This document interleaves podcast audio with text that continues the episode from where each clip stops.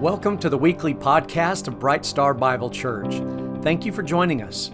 As you listen to the proclamation of God's Word, our prayer for you is the same prayer Jesus prayed for His church in John 17 17. Lord, sanctify them in truth.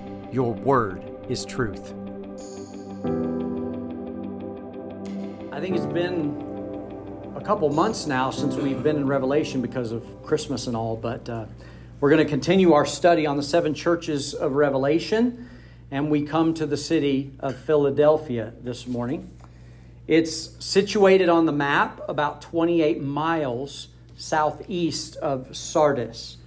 As cities go, it was a pretty new city because it was founded in 140 BC by the king of Pergamus. His name was Attalus II and he had a second name, as many did in those times, and his second name was Philadelphus. And so the city was named after him. The landscape surrounding the city was advantageous for various reasons, advantageous for preaching the gospel. Uh, Sardis and Smyrna were both in the larger valley known as the Hermus River Valley. Uh, valley.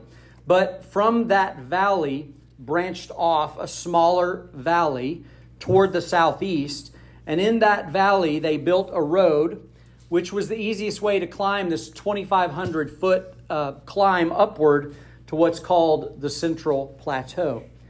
Philadelphia was built atop an 800 foot hill rising up from the valley.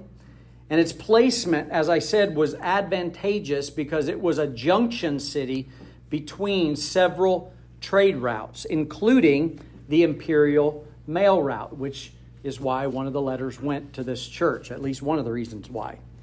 The founders of this city intended that it would be, if you will, a shining city on a hill and a center for spreading Greek culture and language, but also their Hellenistic pagan religion as well. And in the city's temple, they had, a, uh, they had practiced something that I think is important to note as we read further. Um, when someone in the area or in the city did something noteworthy or courageous, uh, they would inscribe their name on one of the temple pillars, and uh, there it would stay. One big setback for this city was that it was located uh, in a very seismically active area. And um, the um, I guess in 17 AD there was a massive earthquake, and uh, it really just pummeled Philadelphia, and it also hit Sardis and several other cities in the region, and you know some of the other cities on the outside got got more damage, but because Philadelphia was closer to uh, the center of the quake, they had to deal with ongoing aftershocks actually for years after that. Um, and so this traumatized the people, as you can imagine, because the structures they built back then had no means of enduring a large earthquake. And when their buildings fell, there were usually mass casualties involved. So if you can imagine the, the fear that would come along with being in a place that has quakes often, and then, of course, losing loved ones, perhaps children, parents, whatever. And they were always on the alert for quakes that might happen. Uh, there was an archaeologist by the name of Sir William Ramsay, and here's what he wrote about uh, Philadelphia and their attitude, their psyche toward um, the earthquakes. Quote Many of the inhabitants remained outside the city, living in huts and booths over the vale. And those who were foolhardy enough, as the sober minded thought, to remain in the city practiced various devices to support and strengthen the walls and houses against the recurring shocks. The memory of this disaster lived long. People lived amid ever threatening danger, in dread always of a new disaster. And the habit of going out into the open country had probably not disappeared when the seven letters were written. So we see that, and that's going to be important as we move on. Eventually, uh, Caesar Tiberius gave the city of uh, Philadelphia financial help in order to rebuild the city as long as they erected a statue there in his name. But Philadelphia went above and beyond, um, and possibly in an act of flattery, the city actually changed their name, and they changed their name to Neo Caesarea. Neo Caesarea. So, talk about flattery. They named it after the Caesar. Uh, for several years, it kept that name until eventually they changed the name again to uh, Flavia or Flavia. I'll let you go with your preference on that since you probably use that word often.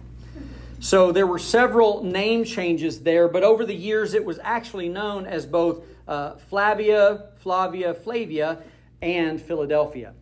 And Christ wrote to the church of Philadelphia, but historically we know very little about this actual church. We assume the church was started during Paul's fruitful uh, evangelism and missions uh, out of the church of Ephesus. We have historical record that some of the believers in Philadelphia were martyred along with Polycarp at Smyrna, and the church stood until the region was overrun by Muslims in the 14th century. So there are several things to note here as we consider this city and later read through the text of the letter. Remember the practice of inscribing names on the temple pillars. Remember the name change of the city. The, the, they changed it two or three different times. And remember that when the earthquakes came, they fled outside of the temple and outside of the city into the open country in fear.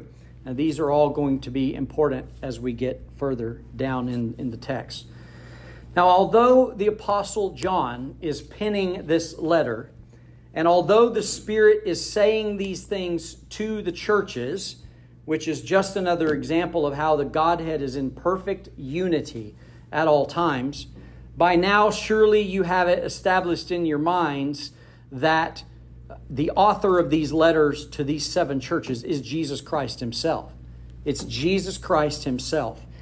And these could be considered epistles, is what I like to say, but epistles written by Jesus to these churches. And it's remarkable that even in the modern day church, if we wanted to get an idea of how we're doing in representing Christ as a local body of Christ, all we have to do is study these letters and ask some hard questions. For what reason did Jesus commend these churches? And for what reason were they rebuked by him? And then, of course, we compare our church to those things that he, he uh, you know, either rebuked or commended them for, and we see how we stack up.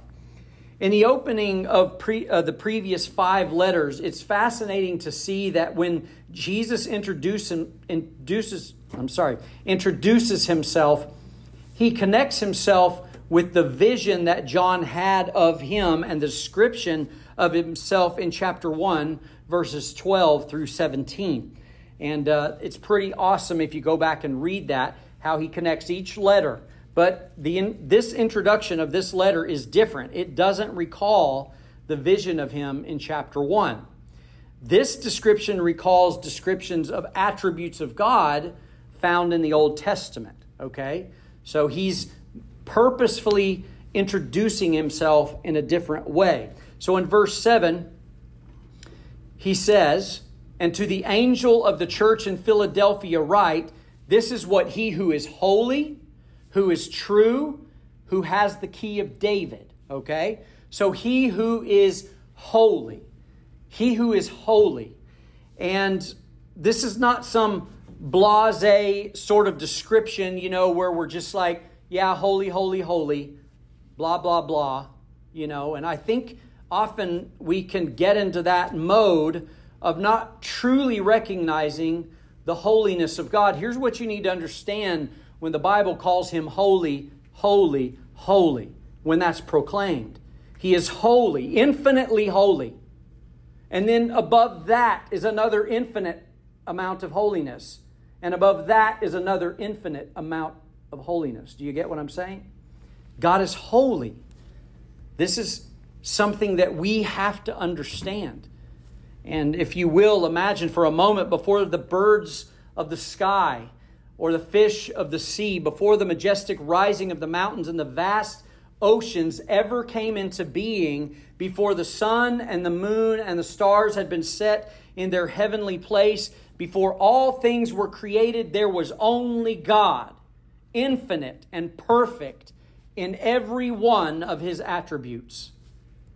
Alone, yet infinitely sufficient, eternally content, having no need of anything.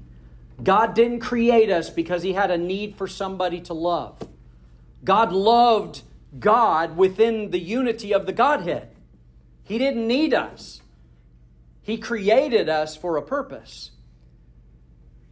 Anyone outside of the perfection of the unity of the Father, the Word that we become flesh, and the Holy Spirit. I feel like I missed something there, so let me rewind. Please forgive me. He's infinitely sufficient, eternally content, having no need of anything outside or anyone outside of the perfection of the unity of the Father, the Word, which would become flesh, who we know as Christ, and the Holy Spirit. And in the vastness of however eternity past worked, However, that works, and it's obviously unfathomable for you and I. Uh, before the foundations of the world were laid, our holy God purposed to create this physical world. And he did this for one reason alone because it pleased the Godhead to show forth God's glory, revealing his own worth, his majesty, his righteousness, his justice, and his holiness. It's all about Him, truly. This is whom we're introducing here the infinite, eternal Word that stepped down from His heavenly throne and out of that exalted state of glory to become a tiny baby in a manger, and yet He is holy. Christ is holy. Even as a man, he had never been one iota less than a member of the unified Godhead of eternity past. Never lost one ounce of his power, never re- relinquished one bit of his holiness or divinity at any time. And to say that and to preach that is heresy. To say that he laid aside his divinity, to lay, he laid aside his deity. That's not what Scripture says. He's always been God. He's always been the fullness of God. He just merely veiled his glory in a human body. God's always been described as the Holy One in Scripture. And when Christ set foot on the, this earth, he was no exception to that. And Scripture attests to this very fact. In Luke 125, if you're taking notes, write down Luke 125. Luke 125. The angel Gabriel announced the coming birth of Christ, and he called him this the Holy Child. No one else gets that designation except God. In John 6 69, John 6 69, Peter affirms that he and the disciples, quote, have believed and have come to know that you are the Holy One of God. You are the Holy One of God. In Mark 124, Mark 124, a fascinating passage of Scripture. A terrified demon addresses Christ and says, quote, What do we have to do with you, Jesus the Nazarene? Have you come to destroy us? I know who you are, the Holy One of God. Even the demons knew who he was and they proclaimed it. Similarly, the demoniac raging among the tombstones said, Have you come to destroy us before the time? They knew that Christ had an appointed time in which he would destroy them. And they thought, Hey, whoa, hold up a second, you're early. Have you come already to destroy us before the time? And the demons recognized him as God, as I said, knowing both his power and his holiness, and they addressed him as such. They trembled before Christ. In Acts 3 14, Acts chapter 3 and verse 14, Peter's preaching a sermon to the unbelieving Jews who had rejected Christ, and he says, quote, You denied the holy and righteous one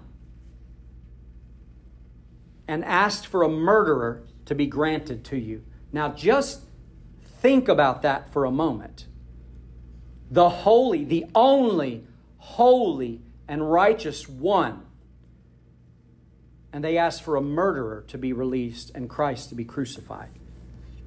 In this letter, when Christ defines himself as holy, it's a direct connection and pronouncement that I am God. He is holy.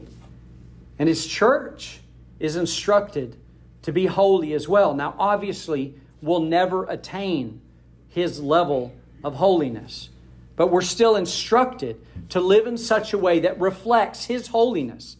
As the moon reflects the light of the sun, we reflect God's holiness in our lives.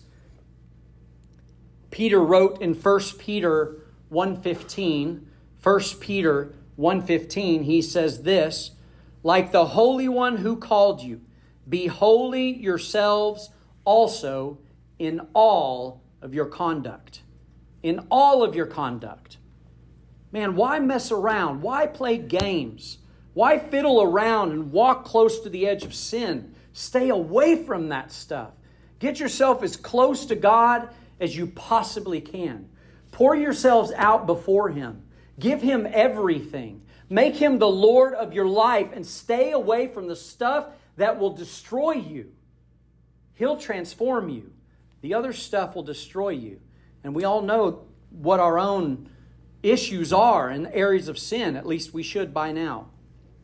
We find in this letter that the church of Philadelphia must have been doing something pretty well in their reflection of Christ's holiness because he has no rebuke for them in this entire letter. None whatsoever. Following his description of holiness, Jesus refers to himself as the one who is true. The one who is true. He said himself, I am the way, the truth, and the life. There's no other truth. He's it. I know that sounds awfully exclusive and to the modern world really mean, but the truth is, folks, if you love people, you will tell them Jesus is the only way, the truth, and the life. Since the very first sin, when the light bearer, or as most know him, Lucifer, fell and became the father of lies, lies, half truths, and all out perversion have spread and permeated this world like a cancer. However, in the midst of all of that, there is still only one who is immaculately true, and that is Jesus Christ. Only one Jesus Christ. And the third way he introduces himself is the one who has the key of David. Now, in Revelation, if you were to do a survey of the book of Revelation and its context, David, King David, represents the office of the Messiah as promised in the Davidic covenant, specifically his kingship. And a key in various scriptures represents authority. Because, as we all know, if there's only one key, Whoever's holding the key has all the power, right? That's a pretty simple concept. Jesus, as the only one who holds the key of David, he alone has the authority to sovereignly decide who walks through the door into his messianic kingdom and who does not. It's up to him, completely up to him. In fact, Revelation 1:18, Revelation 1:18, he says, I am alive forever and ever, and I have the keys of death and Hades. He arrested death. He took control of the keys of death or of Hades, and he's in full control.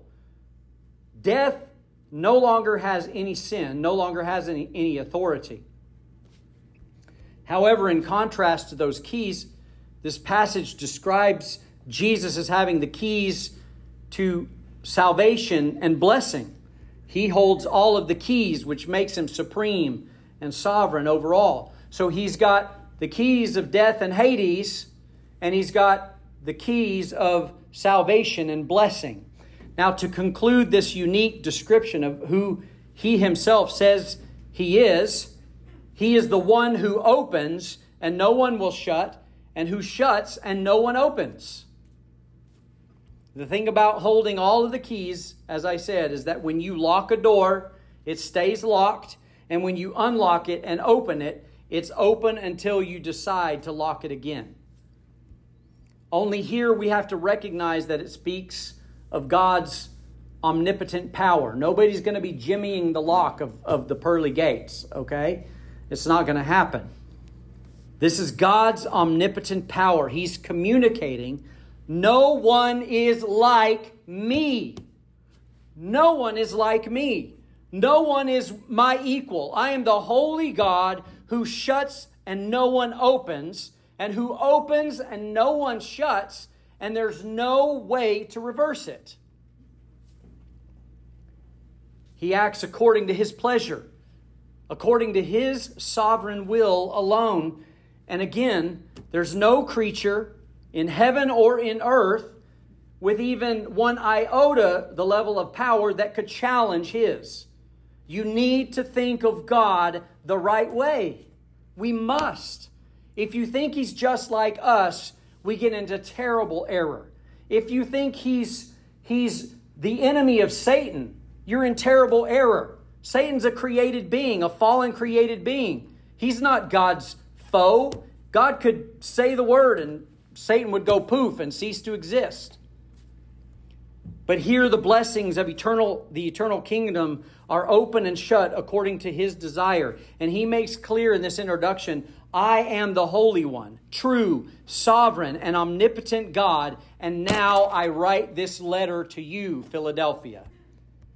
Unlike four of the previous church letters, Christ is commending the church of Philadelphia. And as I said before, this is all commendation and no correction and no warning. So let's read from the beginning again. Now that we understand that introduction, let's start there again. This is what he who is holy, who is true, who has the key of David, who opens and no one will shut, and who shuts and no one opens, says, I know your deeds Behold, I have given before you an open door which no one can shut, because you have little power and have kept my word and have not denied my name. Now let's break this down together. He knows their deeds, and yet he has nothing negative to say. So their, their deeds have all been approved by God. He has sovereignly put before them an open door that no one can shut. And because of their faithfulness, they will enjoy his eternal reward. An open door in Scripture has to be harmonized with this passage as well. And other passages throughout God's Word, an open door referred to opportunities to share the gospel. If there's an open door, that means we can go out, the road is clear, and we can go share the gospel unhindered. In the first letter to Corinth, in chapter 16, uh, that's 1 Corinthians 16, Paul told them, quote, I will remain in Ephesus until Pentecost, for a wide door for effective service has been opened unto me, and there are many adversaries. It's interesting that he says there are many adversaries, but when God opens a door, the adversaries can't shut it. God's going to get his way.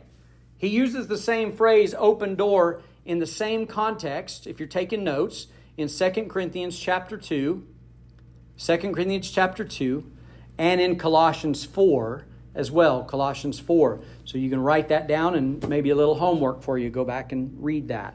But this open door is the first reward that Christ promises this fruitful and faithful church. He says, quote, because you have little power, which in no way is a slight against them. He's not saying you guys are weaklings. That's not what he's saying. He's acknowledging their faithfulness and perseverance in spite of the little power that they have, the little influence that they have. They were a small church, small in numbers, but not small in deeds. Therefore, they had made a large impact on their city for the sake of the gospel.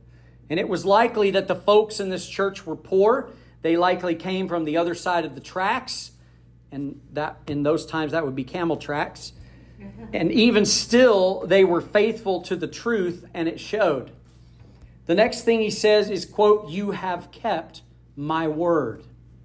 You have kept my word. It never ceases to amaze me that in this day and time, the church itself lacks discernment more than anything else.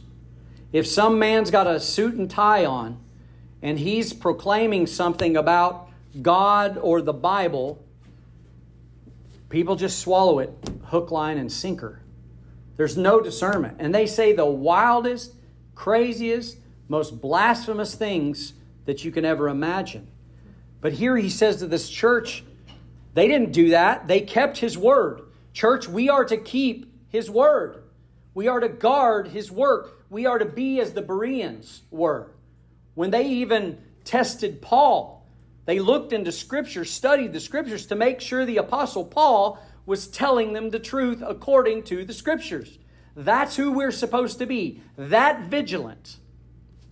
What a commendation it was to this church. What an accomplishment. They've stayed true to his word, unlike so many of the other churches in the region. Then he, uh, then he added to that, You have not denied my name. And I'm sure we can all figure out what this means. This little church would not deny Christ under the pressure of often immense persecution. They counted the cost of being a follower of Christ, and they were paying that heavy price. As we learned earlier, some of them martyred uh, with Polycarp in Smyrna, or I'm sorry, in, in Sardis.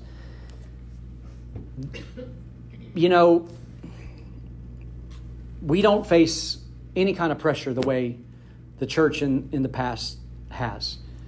And we sometimes think that things are so terrible, but we still have a great deal of freedom to share the gospel and to live our lives in a way that proclaims the gospel, even in the way we act and the things that we say. And we don't have to face this kind of persecution yet. So take advantage of it. And then what happens when persecution comes? The church is purified. The Lord purifies his church in times of persecution. Let's look at verse 9 again. Or, for, yeah. Behold, I'm giving up those of the synagogue of Satan, those who say that they are Jews and are not, but lie. Behold, I will make them come and bow down before your feet and make them know that I have loved you. Now, just to picture this, this is like a rival or, or, or someone who's just been terrible to you, and the Lord is saying, I'm going to prove to that person that I love you. They're in the wrong, and before this is all over, they are going to come to you and grovel at your feet. That's essentially what he's saying here. There was a constant persecution and hostility from unbelieving Jews. So, because the Jews in the synagogue there in Philadelphia had rejected Christ, they were not of the synagogue of God in God's eyes. Rather, he describes them as the synagogue of Satan. And coming from Jesus, I would not want our local church to be called a synagogue of Satan. That means you've kind of messed some things up along the way. And their claims of being Jews was in his eyes a lie. And though they were Jews by blood, and although they have likely been circumcised according to the law, in Romans 2, Romans chapter 2, Paul describes true Jews as being circumcised in their heart, born again by the Spirit. And here Jesus writes this wonderful second promise to the faithful church quote, I will make them come and bow down before your feet and make them know that I have loved you. If you ever find one person, as I said, bowing at the feet of another person, especially in an adversarial sense, what you're seeing is complete submission and defeat. As a matter of fact, in many times in history, when one army would conquer the other, they would grab the leader of that opposing army, they would march him down the street, and they would lay him down on the ground in front of all the people, and they would place their foot on top of him, sometimes on his throat, to show that they had ultimately conquered that other army. And Christ does this to prove his love for them. We have no historical record of this actually happening there in Philadelphia with the Jews and those Christians there at that little church. But we know, uh, because this is a prophetic book, that this will certainly take place in the future.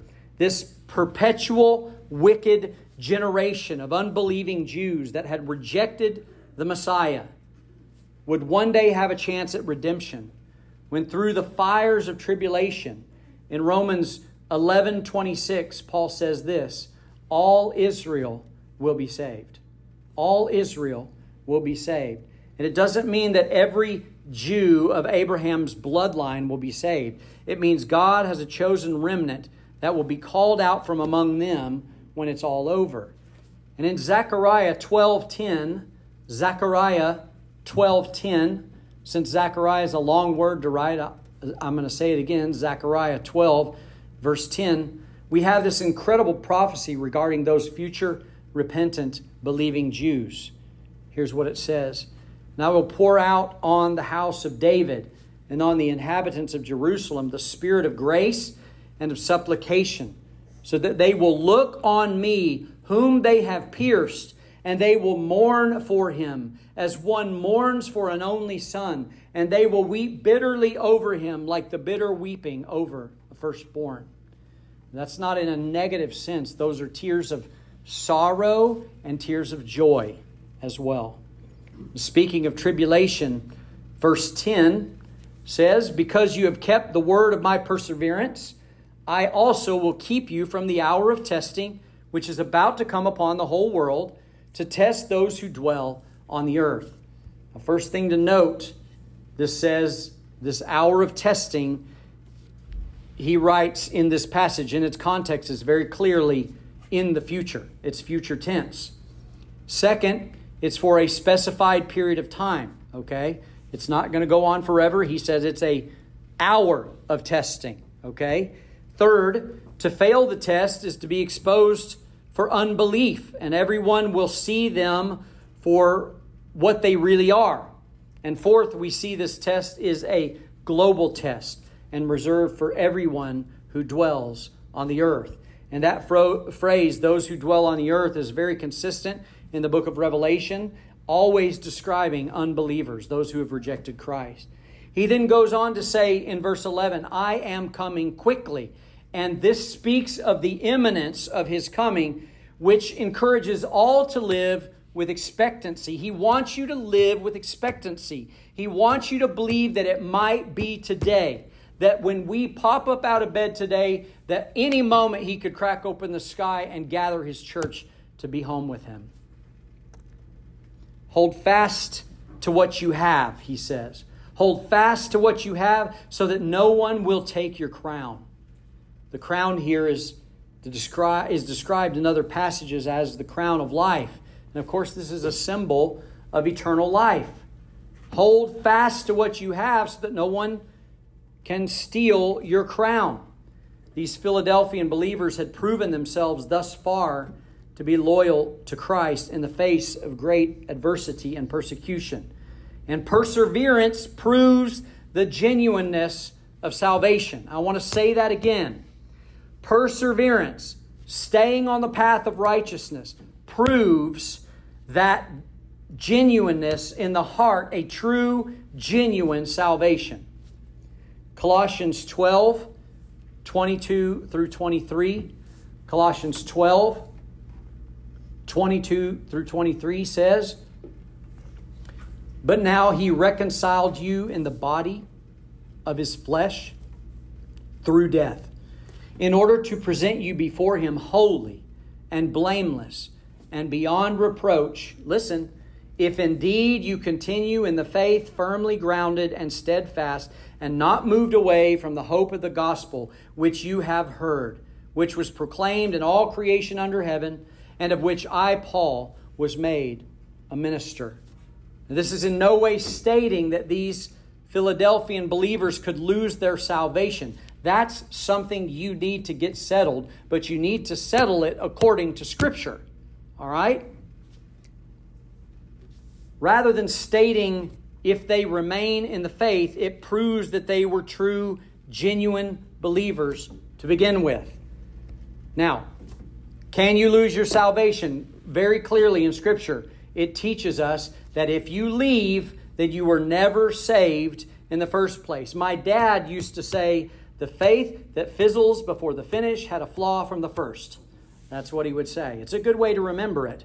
In 1 John 2 19, 1 John 2 19, this very same author that wrote the book of Revelation writes of this very same topic. And here's what he says 1 John 2 19.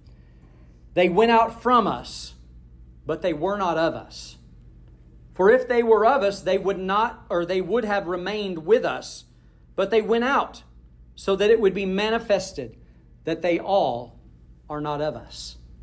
Is that made crystal clear to everyone? I believe so. 1 Peter 1 5 through 11. If you read that, 1 Peter 1 5 through 11, read that pas- uh, passage. Peter describes this spirit driven perseverance and the eternal outcome. Here's what he says quote, Therefore, brothers, be all the more diligent. So you've got a part in this. You have to submit, but ultimately it's the work of the Spirit in your life. Be all the more diligent to make your calling and choosing sure. For in doing these things you will never stumble, for in this way the entrance into the eternal kingdom of our Lord and Savior Jesus Christ will be abundantly supplied to you. Once you're saved, and it's a genuine salvation, that's an act of God. That is an act of God. And we often quote the John 3:16 about having everlasting life. Well, everlasting life can't end or it's not everlasting. Pretty simple, right? So can you lose everlasting life? No, you can't lose everlasting life. It's just impossible. If you if you walked with the Lord for 10 years and then you abandon the faith and you go off and do your own thing, you did not have everlasting life. You had 10 year life. That's how that works. So, you know, we need to take into account what Scripture actually says about this topic. So when Christ writes, hold fast to what you have, hold fast to what you have, it's virtually the same thing Peter describes when he says, be all the more diligent to make your calling and choosing sure. Keep walking in faith. Keep submitting yourself daily to Him and the washing of His Word. Keep on keeping on, and in the power of the Spirit, that's what happens. You persevere. And that's an act of God as well, as Scripture also tells us. And that's our responsibility to perpetually submit ourselves to the sanctifying work of the Spirit through the washing of the Word. And if we continue in that, we, quote, hold fast to what we have. Verse 12. He who overcomes, I will make him a pillar in the sanctuary of my God, and he will never go out from it anymore. So here we get some of the references that I asked you to note as we began, referencing the pillars in their local temple that they knew very well. The picture of these pillars, first of all, represents soundness, immovability, stability, permanence. And if you visit many of these ancient ruins today, I don't know if you guys have ever uh, visited ancient ruins or not, but almost always some of the remaining things there are these huge pillars. Some have been knocked over and they've put them back up again, but they're still there because you can't throw a pillar on a cart with a donkey and cart it away. They're going to stay there, okay? Remember, in their culture, the names were inscribed upon the pillars as a way to honor them over the ages to come. As long as that pillar remains, that person would be honored. Even if the pillar fell over, there's still name their names inscribed on that pillar. So for Christ to tell these people in the church of Philadelphia that he will quote make them a pillar in the sanctuary of my God, you can imagine that is a magnificent place of honor in that eternal reality. The second thing he recalls is the effect that the quakes had on the psyche of the Philadelphian people. They never knew when they'd have to grab their things and flee the city because of one of those earthquakes, but he says they will never go out from it anymore. This is going to be, it's a promise this eternal security and the safety of an eternal home with Christ and in the presence of the Father and the Holy Spirit. And listen, never again to be breached by sin and death and sorrow and crying and pain. That is what lies ahead for each and every true believer in Christ. We talked of the name changes earlier as well, and Christ has scheduled some name changes of his own here in this passage. He says, I will write on him the name of my God and the name of the city of my God, the New Jerusalem, which comes down from heaven from my God, and my new name. So you will be an eternal pillar in the presence of God, and He will inscribe His name on you. And when we own something, we want everybody to know it. That's ours, right? And so often what we'll do is we'll take out a Sharpie or whatever and we'll write our name on it so everybody knows that that's ours. And I, I thought of, when I was studying, I thought of the movie Toy Story, how Woody had uh, Andy's name written on the bottom of his boot. He knew who he, who he belonged to. How incredible that God will inscribe his name upon us. We are our beloveds, and he is ours. We are his possession. He doesn't stop with his name, though. He'll write the name of his God, then he'll write the New Jerusalem. What is this? He's writing his name and address.